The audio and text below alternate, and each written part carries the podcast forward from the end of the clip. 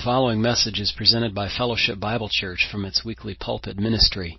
We offer an expositional study through entire books of the Bible, one verse, paragraph, or chapter at a time. We pray that you'll be blessed by listening in. Thanks for visiting. Welcome to those who are here in person. It's a blessing to see you all and Pastor Odell and Mrs. Odell. For those who are online joining us this morning, I think your presence may almost be larger than ours but uh, that's okay. We, are grateful for that technology and that you guys can us remotely. And uh, we are praying for you that you stay safe and well, and for those who aren't feeling well, that you uh, you begin to feel better quite soon. Turn with me now to Isaiah chapter 11. We'll have our scripture reading for this morning. Isaiah chapter 11. Follow along with me as I as I read in, in your Bible there. There shall come forth a rod from the stem of Jesse, and a branch shall grow out of his roots. The Spirit of the Lord shall rest upon him, the Spirit of wisdom and understanding, the Spirit of counsel and might, the Spirit of knowledge and of the fear of the Lord. Pause for a moment to make sure we understand whom we're talking about here. Prophet Isaiah mentions there shall come forth a rod from the stem of Jesse, who was David's father. We understand Isaiah to be prophesying of the coming Messiah, a rod, a branch that will grow out of the roots, that is the lineage of Jesse, of David, from the messianic line, and the character qualities of which will be upon this one, this rod, which is that the Spirit shall rest upon him spirit of wisdom and understanding, as he describes, of counsel and might, the spirit of knowledge and of the fear of the Lord. Verse 3 it says, His delight is in the fear of the Lord, and he shall not judge by the sight of his eyes, nor decide by the ears of his ears. But with righteousness he shall judge the poor, decide with equity for the meek of the earth. He shall strike the earth with the rod of his mouth and with the breath of his lips he shall slay the wicked. Righteousness shall be the belt of his loins, and faithfulness the belt of his waist. We need to be understanding and careful to know that uh, as we've recently celebrated the coming of the Messiah, that uh, Isaiah is not foretelling merely the incarnation of Christ, but a coming king a future king which has which will come and reign with power and might. Amen. And so Isaiah is foretelling the second coming of our king, King Jesus, our Christ. Verse 6 The wolf also shall dwell with the lamb, the leopard shall lie down with the young goat, and the calf and the young lion and the fatling together, and a little child shall lead them. The cow and the bear shall graze, their young ones shall lie down together, and the lion shall eat straw like the ox. The nursing child shall play by the cobra's hole, and the weaned child shall put his hand in the viper's den. This doesn't characterize the kind of world in which we live now, does it? Not at that, this point, at least, but a future time. Amen. Verse 9, they shall not hurt nor destroy in all my holy mountain. For the earth shall be full of the knowledge of the Lord as the waters cover the sea. And in that day there shall be a root of Jesse, who shall stand as the banner to the people. For the Gentiles shall seek him, and his resting place shall be glorious. It shall come pass to pass in that day that the Lord shall set his hand again the second time to recover the remnant of his people who are left. Brother James talked about the people this morning of this kind, the people of Israel, whom the Lord still does love, though they have forsaken him. There is a remnant, as the brother acknowledges. From Assyria and Egypt, from Pathros and Cush, from Elam and Shinar, from Hamath, and the islands of the sea. He will set up a banner for the nations and will assemble the outcasts of Israel and gather together the dispersed of Judah from the four corners of the earth. Also the envy of Ephraim shall depart, and the adversaries of Judah shall be cut off. Ephraim shall not envy Judah, and Judah shall not harass Ephraim. But they shall fly down upon the shoulder of the Philistines toward the west. Together they shall plunder the people of the east. They shall lay their hand on Edom and Moab, and the people of Ammon shall obey them. The Lord will utterly destroy the tongue of the sea of Egypt. With his mighty wind, he will shake his fist over the river and strike it in the seven streams and make men cross over dry shod. There will be a highway for the remnant of his people who will be left from Assyria, as it was for Israel in the day that he came up from the land of Egypt.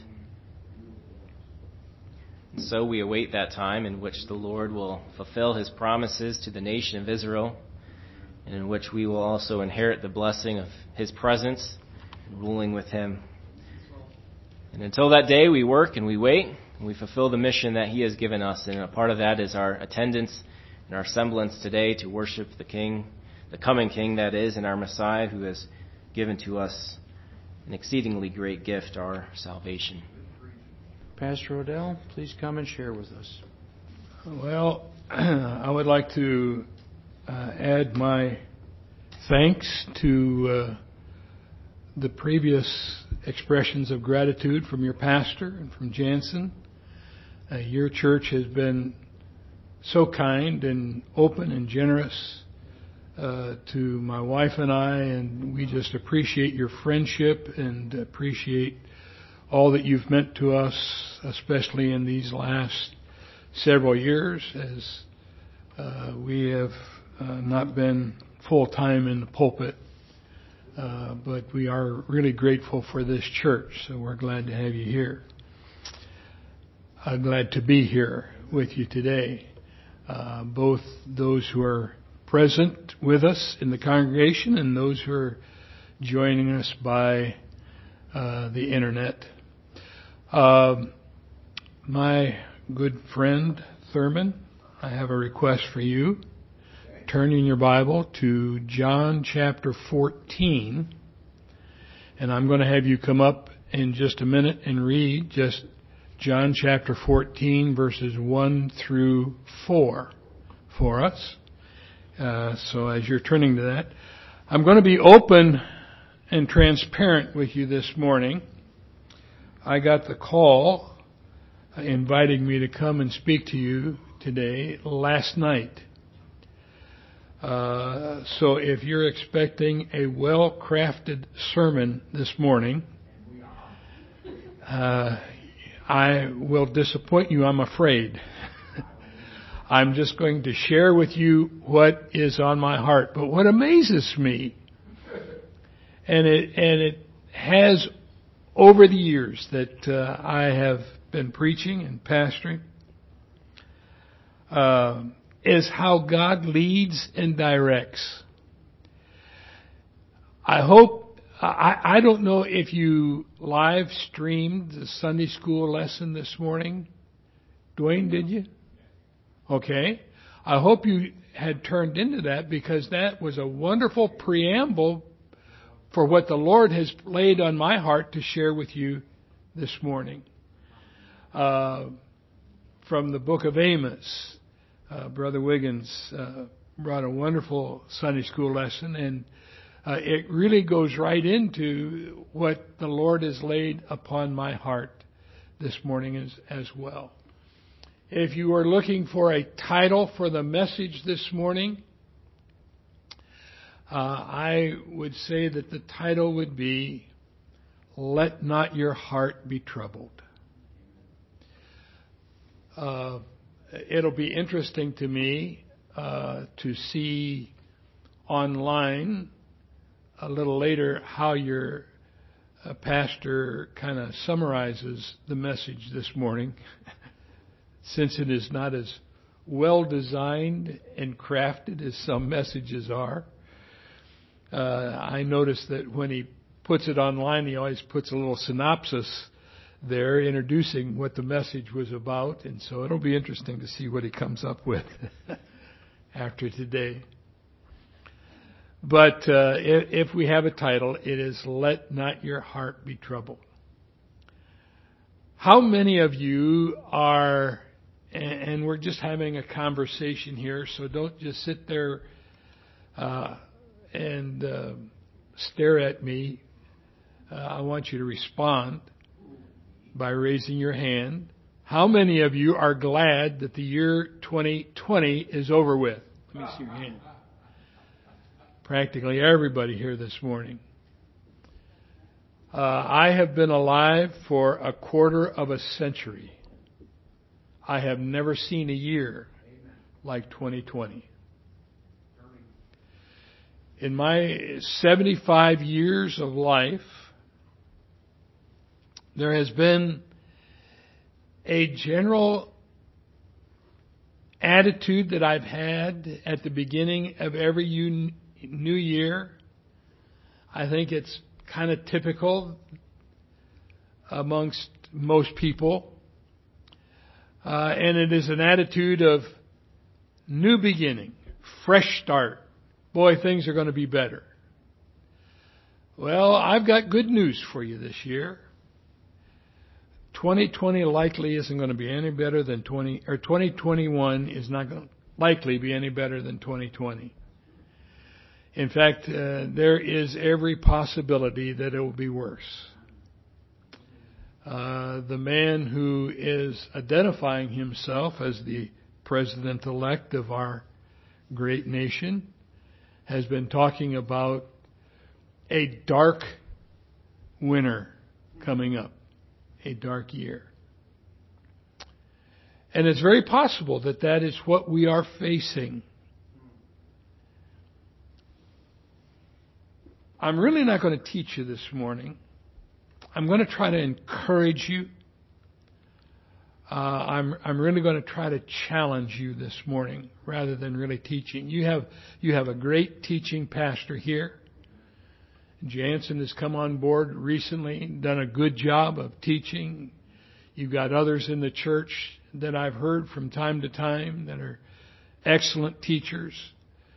So I'm really not going to try to teach you this morning. I just want to challenge you. I want to encourage you this morning for what we're about to face. And so with that in mind, Thurman, if you will come and read for us John chapter 14 verses 1 through 4.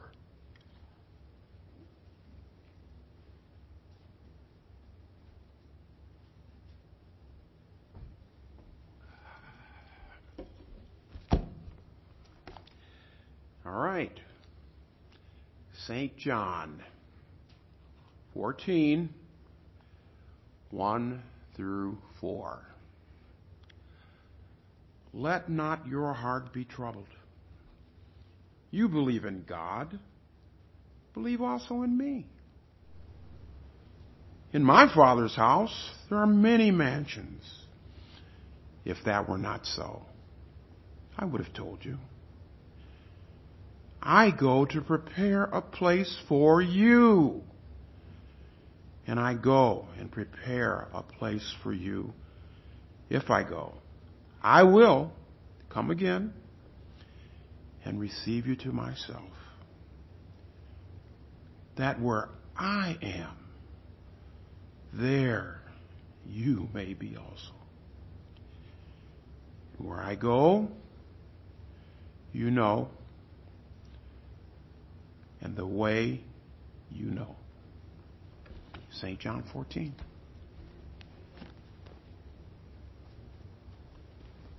Thank you, Thurman.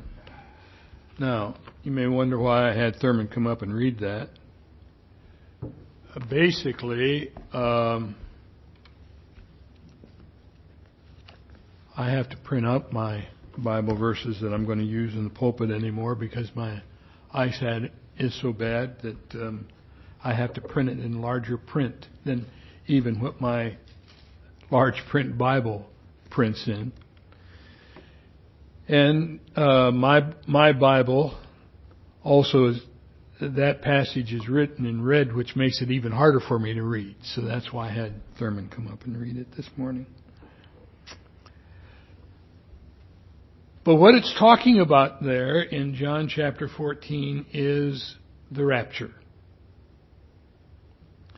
I will come again and receive you unto myself, the Lord said. Now I'll be upfront with you and, and let you know where I'm coming from. I believe wholeheartedly in a premillennial, pre-tribulation rapture. I believe that the Lord is going to come in the clouds and receive us up to be with Him in the clouds before the great tribulation period for the seven years of the tribulation period. Now I know that there, that is not a growing interpretation of scripture in our day. In fact, it is a diminishing interpretation of scripture.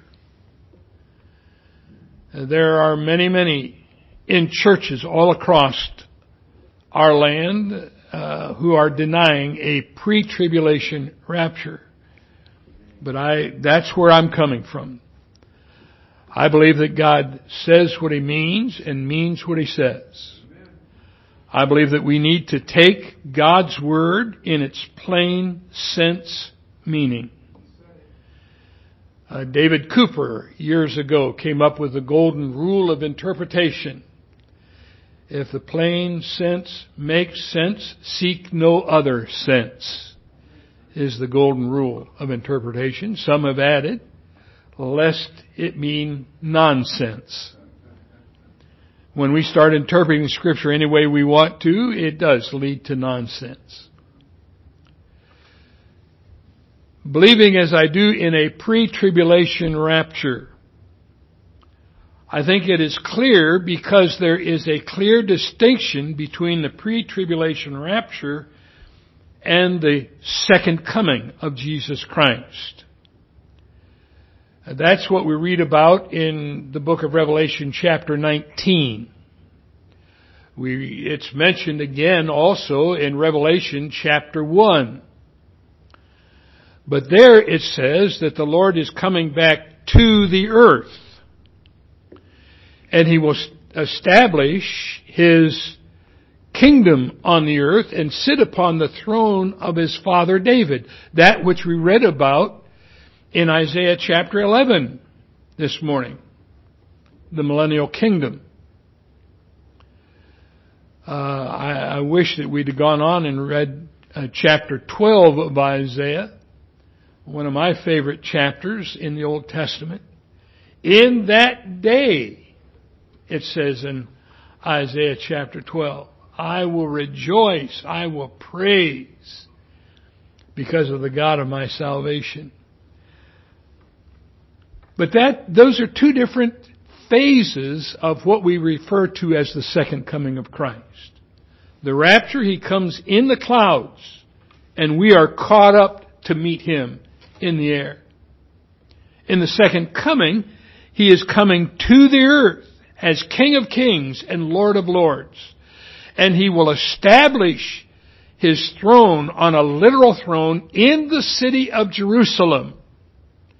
And there He will reign upon the earth in the millennial kingdom for a thousand years. And then this earth will be destroyed and we will have a new heaven and a new earth and then the new Jerusalem will be established on the earth, on the new earth, and there we will reign or we will live with Him for eternity. That is what the Bible lays out. Now the Bible tells us very clearly that the rapture is imminent. What that means is that it can happen at any moment. There are no signs that need to be fulfilled before the rapture. There are many signs that deal with the second coming. With that which will take place at the end of the tribulation period, the seven year great tribulation period. The fact is that there is a time schedule for the second coming. There is no time schedule for the rapture. The fact is that the Lord says that no man knows the day or the hour of the rapture. It is imminent, can happen at any moment. However, there are indications that the rapture is near.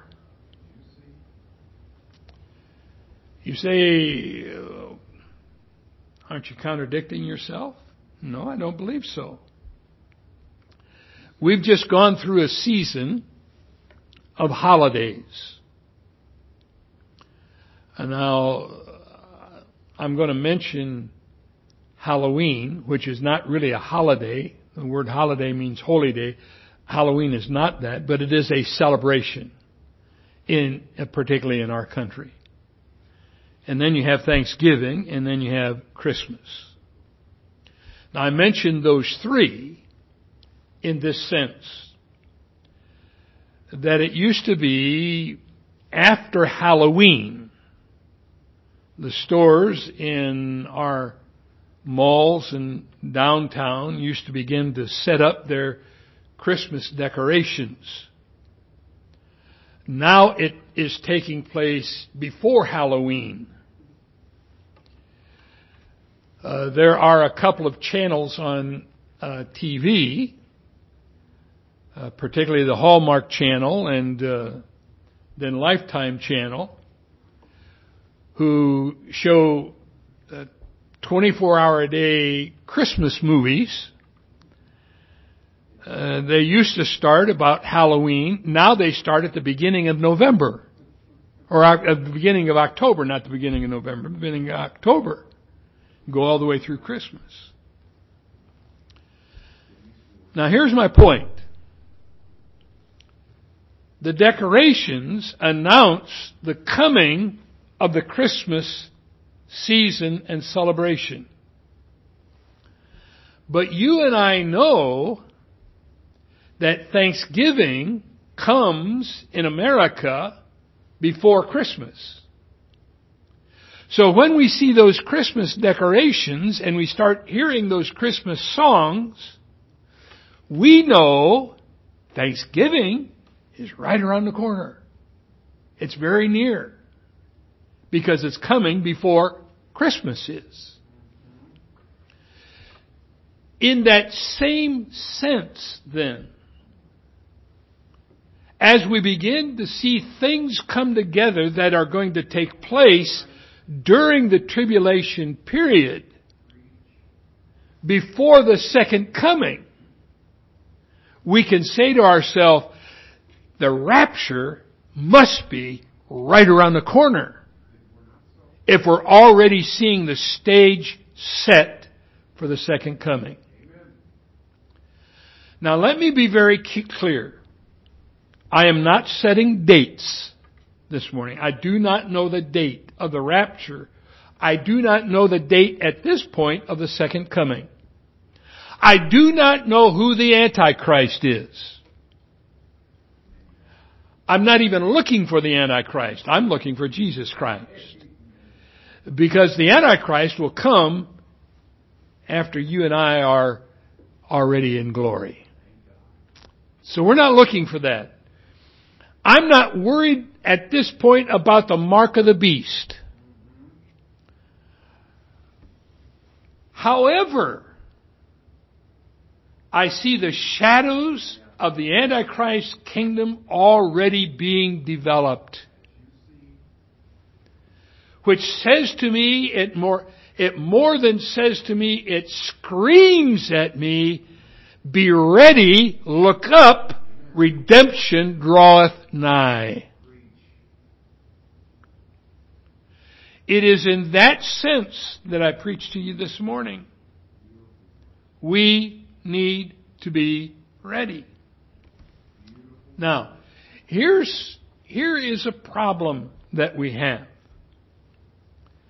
There are many who believe in a pre-tribulation or mid-tribulation rapture who focus their attention on this world and the things that are happening in this world. And they are disturbed. They are dismayed. They are fearful about the things that are coming. And my message to them this morning is, let not your heart be troubled. No matter what we may face in the coming year, as long as the Lord leaves us here on this earth, no matter what we face, we can face it with peace and joy. We can be at comfort because our protection, our provision for life is in the Lord Jesus Christ. Not in what we possess, not in what we can do, not in what any, any, what anybody else can do to us, but it is in Jesus Christ. And it is in that sense that I preach to you this morning. Now let me, uh, Pastor emailed Jansen just before the service and said, did I have any notes that I wanted to share with the people this morning? Notes? Since last night, I've had hardly time to write notes.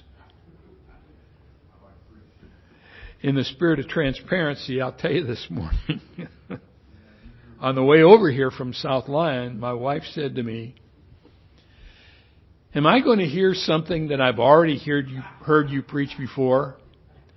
I didn't say to her, but I thought to myself, I've never even heard it before. How in the world have you ever heard it before? However, I have uh, a number of notes from God's Word and Scriptures written out that I want to share with you this morning. Um,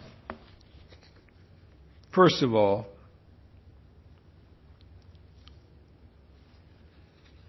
if I can find the ones that I'm looking for here. You're going to have to be patient with me this morning because we're going to have to hunt and search here. All right. John chapter 16 and verse 33. John chapter 16 and verse 33. Keep in mind the circumstances surrounding these words that the Lord is about to speak. John chapter 16 is now as the upper room discourse is drawing to a close. What is the upper room discourse? The upper room discourse is on the final evening of the Lord's earthly ministry here before his crucifixion. The Lord is preparing His disciples now from John chapter 13 through John chapter 16 with His last words of encouragement. John chapter 14 was part of that. He's trying to prepare them as they see the turmoil and the, what appears to be chaos that is coming those events that will shake them to their very core, those events that will cause them to run and hide in an upper room for fear of their own lives. He's trying to encourage them. Let not your heart be troubled.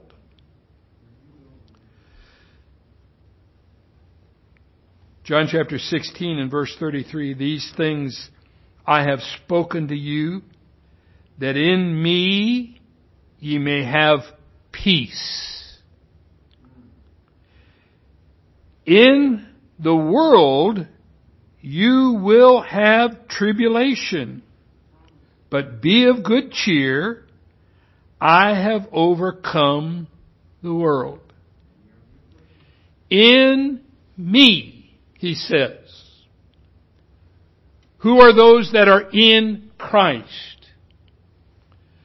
Those who have been born again by faith in Him and what He accomplished for us on Calvary by shedding His blood on the cross for our sins. And then rising again on the third day from the grave to live forevermore as our Savior and as our Lord. Let me ask you a question and I want you to answer me. I want to, I want to hear you. What can wash away my sin? Nothing but the blood of Jesus. That's right. And only those who are washed by the blood of Jesus Christ through faith in Him and His atoning sacrifice on Calvary are in Him.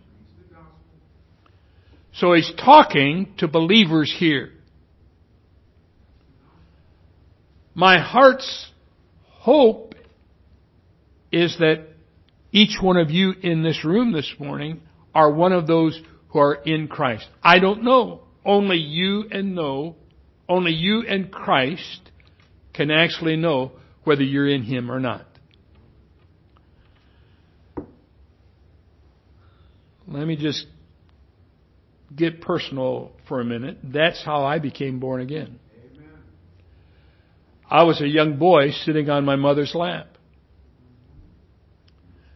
Uh, keep in mind that um, my dad was a pastor. I'd gone to church Sunday morning, Sunday night, and Wednesday from nine months before I was born to the point that I was sitting on my mother's lap. In, in our home, it was never an option. Uh, my parents never said to me, do you want to go to church today? I was just going, that's it. I had a godly heritage. And I was sitting on my mother's lap and I don't, I don't remember the full conversation. I, I, I don't remember what led up to it, but I remember to this day very clearly my mother saying, or me saying to my mother, Mother, you know I'm a Christian. And she, in her wisdom, said to me, Son, I don't know whether you're a Christian. Only you and God can know whether you're a Christian. It was at that moment, through the ministry and grace of God, that the Holy Spirit opened my mind as a young child and I, and I realized that I did not inherit salvation.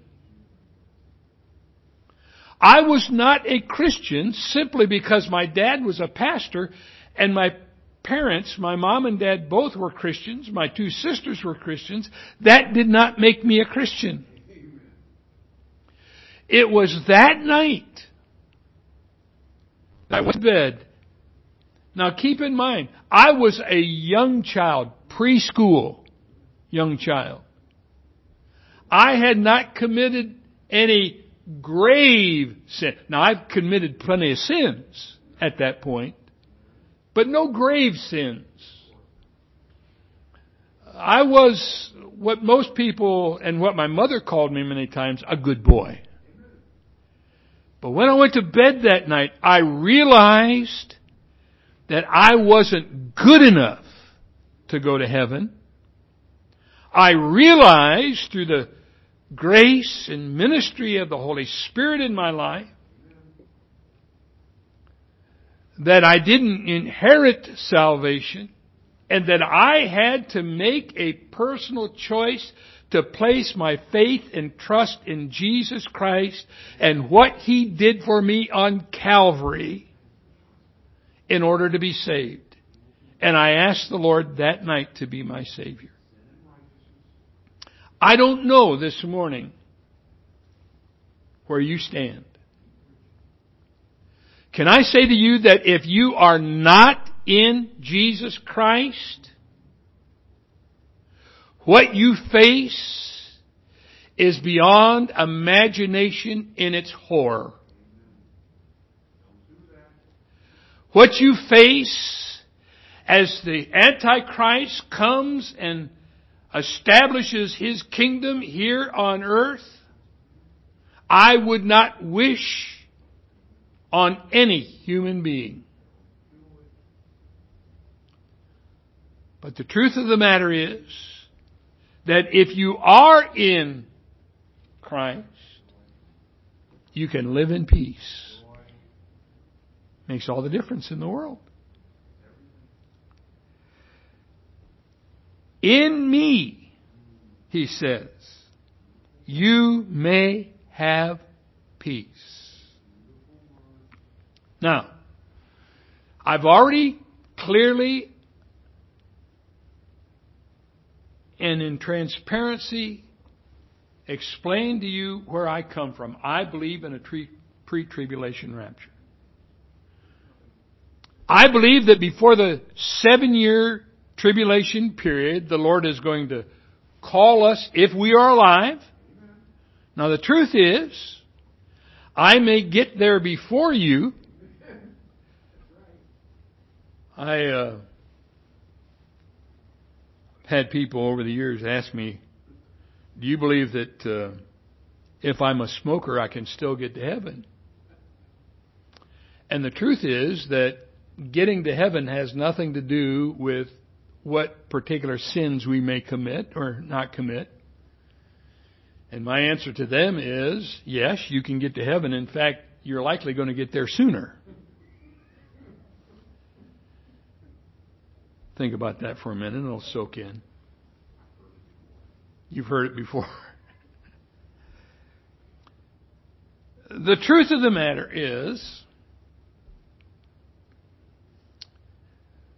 I believe that we're not going to go, if we are in Christ, going to go through that great tribulation. And a lot of people say, oh, that's just escapism thinking. Amen. Praise God. However, what does our verse say? That doesn't mean that we won't know tribulation. The Lord may not come in the year 2021.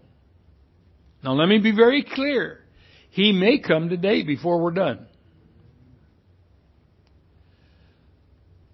He may come this year. I believe that the stage is clearly being set. But, let me be clear, God can always reset the stage. God is in control and he can do anything he wants to. But it seems to me that the Christmas decorations are already on the walls and doors and in the trees. It's near. But that doesn't mean that we're going to miss all tribulation. That's not what it's talking. The great tribulation the truth is that the Great Tribulation is not for the believer, it's not for the church. The Great Tribulation, if you read Daniel chapter 9 in particular, is for Israel primarily and God's wrath upon the unbelieving world of that time. Now, there's a lot of people who who get confused about that. What I'm trying to say to you is if the Lord does not come back in 2021, we may face some real severe tribulation even greater than what we have seen to this point. I read just the other day a little statement. If you allow the government to use an emergency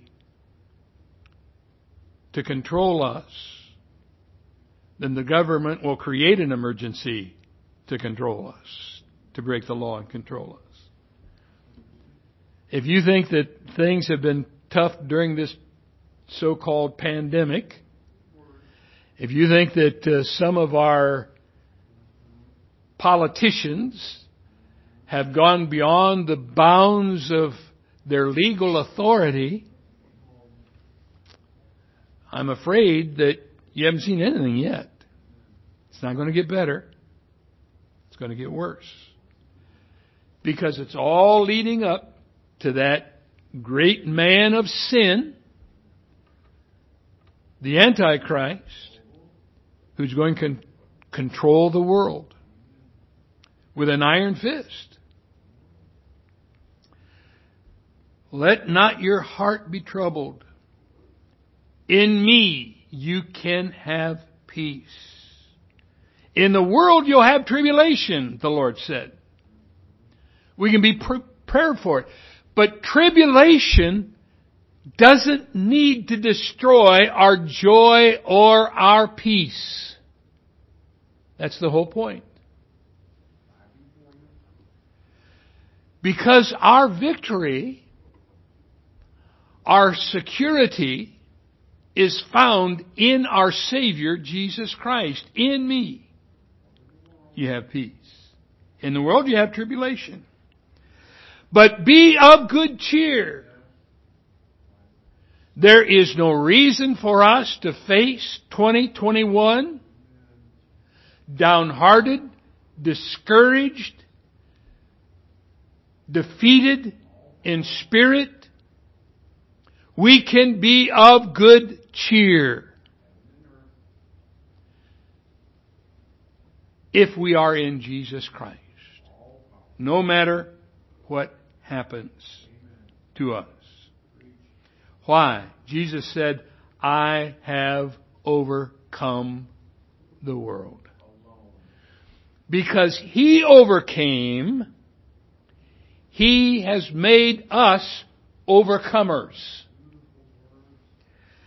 Can I just share with you a number of verses here about overcoming and being overcomers?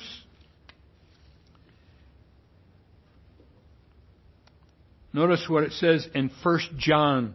Now, don't try to turn to all these. I already have them written down, and if I wait for you to turn to them, we'll be here all afternoon. Uh, so just write them down and look them up later. 1 John chapter 2 verses 13 and 14. I write unto you, fathers, because you have known him that is from the beginning. There is an intimacy of knowledge here that comes with spiritual maturity is what John is talking about. He goes on to say, I write unto you young men because you have overcome the wicked one. I write unto you little children because you've known the Father. Now, that sounds as though that's the same as being a father. The little children and the father both talk about knowing God the Father. But the difference is that with maturity, there's a deepening in the relationship and knowledge of God. As we mature in our spiritual life, we don't know, we don't just know about God, we know God. There's an intimacy, as I've said in our knowledge of Him. In that process of growth, in that process, process of coming to know Him through faith in Jesus Christ for salvation, and then that process of maturing, we find that we gain greater strength against the temptations of Satan. And that's what he's talking about the young men overcoming. But we do not do that in our own strength. We do that in the strength of the one who has overcome the world. Jesus Christ, our Savior. Verse 14, I have written unto you fathers because you have known Him that is from the beginning. There's a depth of intimacy and knowledge there. Repeated. I have written unto you young men because you are strong and the word of God abides in you. That's where our strength to overcome the temptations of the wicked one comes from.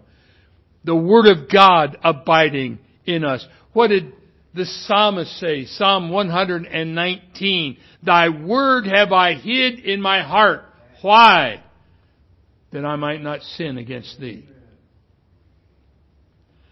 You are fortunate to be in this church where the whole counsel of God is taught verse by verse. Because the knowledge of God's Word, and not just little portions of God's Word here and there, but the whole counsel of God gives us strength and growth and maturity in our spiritual life and helps us to be overcomers in this life. 1 John chapter 4 verses 1 through 4. Beloved, do not believe every spirit, but test the spirits whether they are of God, because many false prophets have gone out into the world. By this you know the Spirit of God. Every spirit that confesseth that Jesus Christ has come in the flesh is of God. And every spirit that does not confess that Jesus Christ is come in the flesh is not of God. And this is the spirit of Antichrist. Now listen here. Which you have already heard was coming and is now already in this world. The spirit of Antichrist is growing in intensity in our day and in our time. I can tell you from 75 years of observation and experience that the spirit of Antichrist is stronger today than it ever has been, and it's only going to get stronger yet in the days ahead. But it's already here. It's one of the Christmas decorations that let us know. Now, if you're at home, please don't switch off your computer. I'm not really getting political, but I'm going to talk about politics here. Uh, can I can I say to you that uh, I did not vote for either Joe Biden or Donald Trump. I voted for the policies that were closest to the principles and truths of God's Word. I did not vote either for a Democrat or Republican.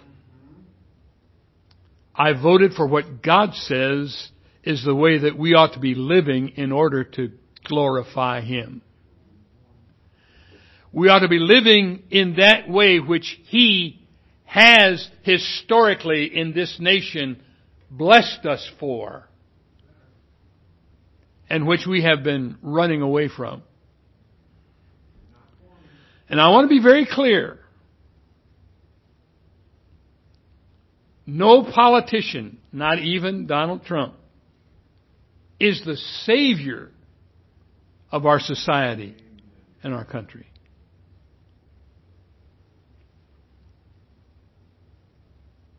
But I believe with all my heart that the hatred of Donald Trump is spiritual in nature. It's supernatural in nature. It's not a reasonable, logical hatred. Why is it that there has been such an effort to get him out of office? First through all of the investigations and the impeachment and, and all of the vile, filthy lies that have been told by our national media. Why has it been so strong? Because he is a voice against globalism, the new world order, the great reset that is coming. The globalists, those who are part of Satan's program to bring in a one world rule, have to get rid of that voice, that one who is in authority, who stands against that globalism in a way that no modern president has ever done. They had to get rid of him. And it wasn't that they just disagreed with him, they hated him. Why? The spirit of Antichrist is there. I'm not here to defend Donald Trump in every area of his life, in every activity that he's done.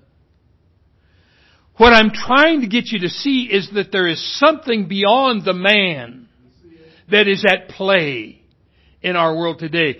And what it ought to do is make us look up for redemption draweth nigh. Just this past week, a newly elected member of the ruling body of Israel was able to go on the Temple Mount and pray. Why? It's not going to be long, I don't believe, before we see the third temple starting to be rebuilt.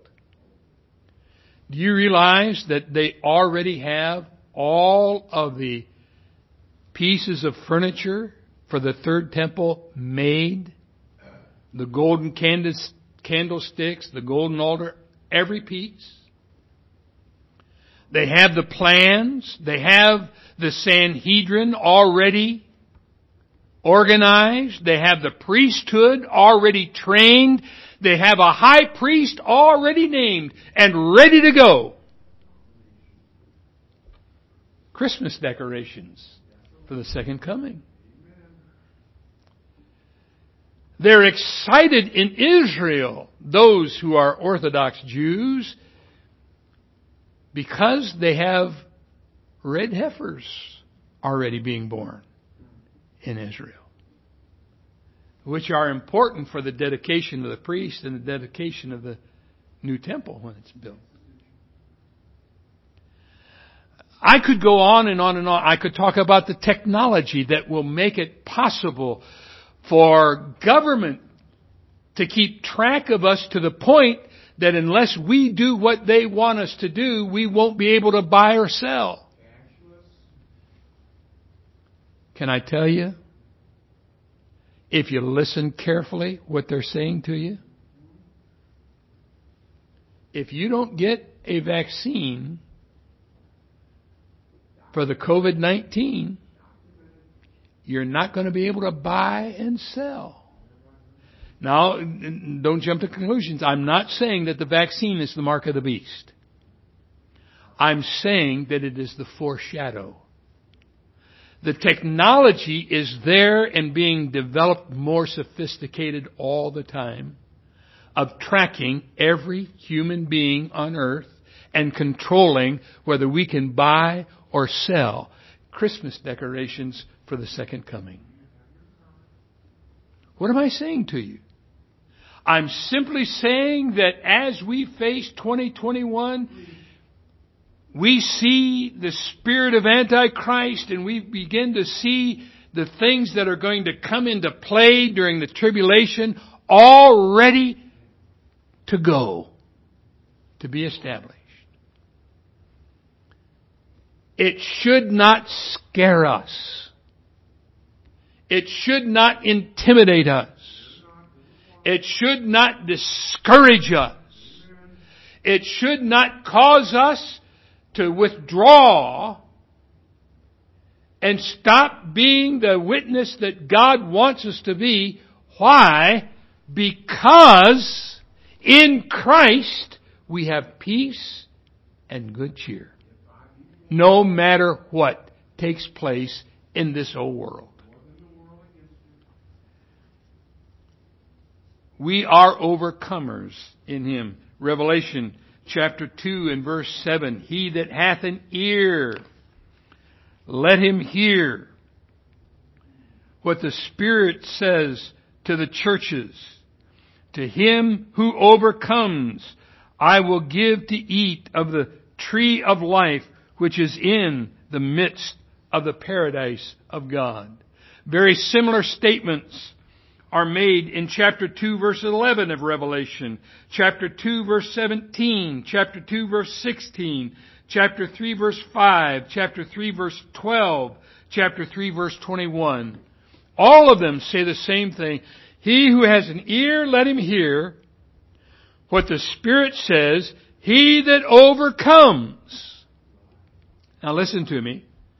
It's not saying that if we overcome, we will receive these rewards. What it's saying is, those who are truly in Christ Jesus will overcome and receive all of the promises that God has made to Him. We are overcomers even though we may go through hard times and tribulations. Brother Wiggins was pointing out Amos's message to the Israelites. The promises to the Israelites were promises that primarily dealt with this world, with this land that they were given. The truth is that ownership of the land of Israel for the Jews was unconditional. God gave it to them. It always belongs to them as long as there is this earth. Occupation of the land is not unconditional. Occupation of the land is conditional. That means you own the land, but you may not always live there. If you don't live the way I tell you to live, God told them, you're going to be scattered.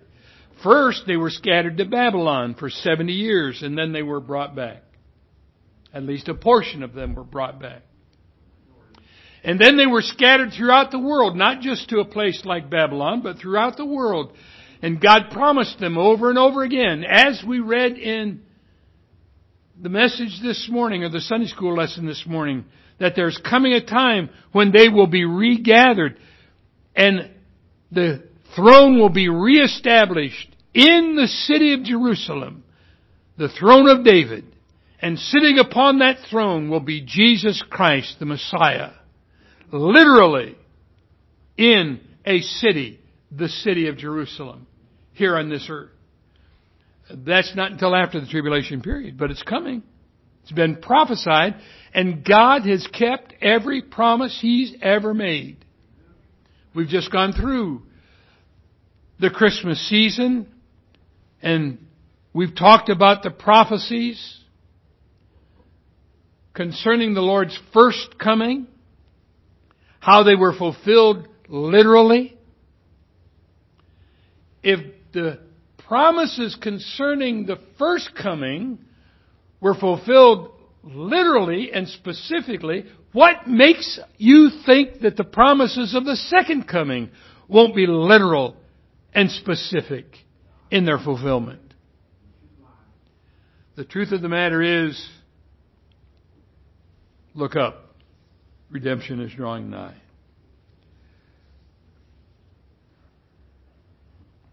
Can I just, I know we're way out of time now. I, I apologize for that. But can I just say one thing to you? One more thing, one more point. Romans chapter 1, verses 16 through 22. I'm going to try to really discipline myself not to say a whole lot about it, but there is a point I want to make. For I am not ashamed of the gospel of Christ, for it is the power of God unto salvation to everyone that believeth, for the Jew first and also for the Greek. For in it the righteousness of God is revealed from heaven, uh, revealed from faith to faith, as it is written, the just shall live by faith. Oh, how I'd love to stop and preach about that, but can't right now. For the wrath of God is revealed from heaven, verse 18, against all ungodliness and unrighteousness of men who suppress the truth in unrighteousness, verse 19, because that, because what may be known of God is manifest in them, for God is shown it to them. Verse 20, for since the creation of the world, His invisible attributes are clearly seen, being understood by the things that are made, even his eternal power and Godhead, so that they are without excuse. What I really had intended to preach this morning was without excuse. We are without excuse for not knowing that we are born again and on our way to heaven. We are without excuse for not living the way God has told us to live in His Word. Living in a way that brings glory and honor to Him. We're without excuse.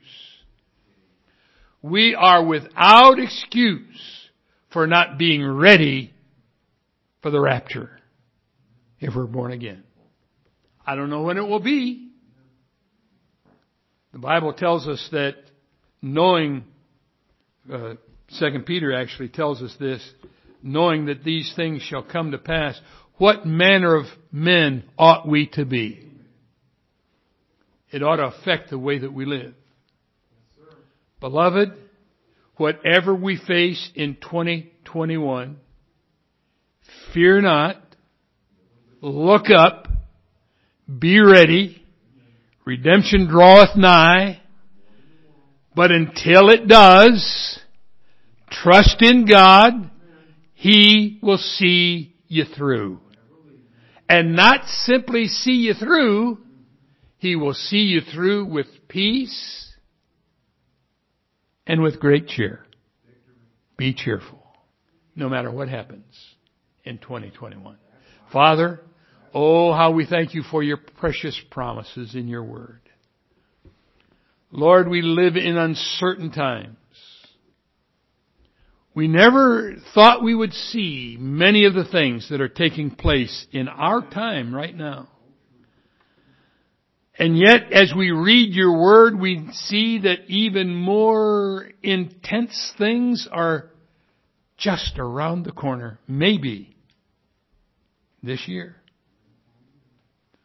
Lord, I pray that you will indeed help us to lift up our eyes and look unto the hills from whence cometh our help, knowing that our help comes from you, the one who made heaven and earth.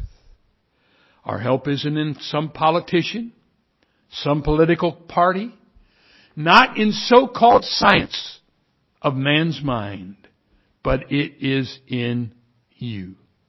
Help us not to fear, but be at peace and of good cheer. And Lord, if there is anyone in the sound of my voice, whether it is here in this sanctuary this morning or someone in their home who is merely listening by, by way of live streaming, who does not yet know Jesus Christ as Savior, oh, may your Holy Spirit bring a burden that is undeniable and unresistible. Conviction of their sin and of their need of salvation. And in your grace and love, draw them to yourself, we pray this morning. Oh, we don't know how much more time we have before the trumpet sounds and we're called home. Lord, may every soul in your plan be drawn to you before it is everlastingly too late. Oh God, we ask for the salvation of souls in Jesus' name and for his sake. Amen.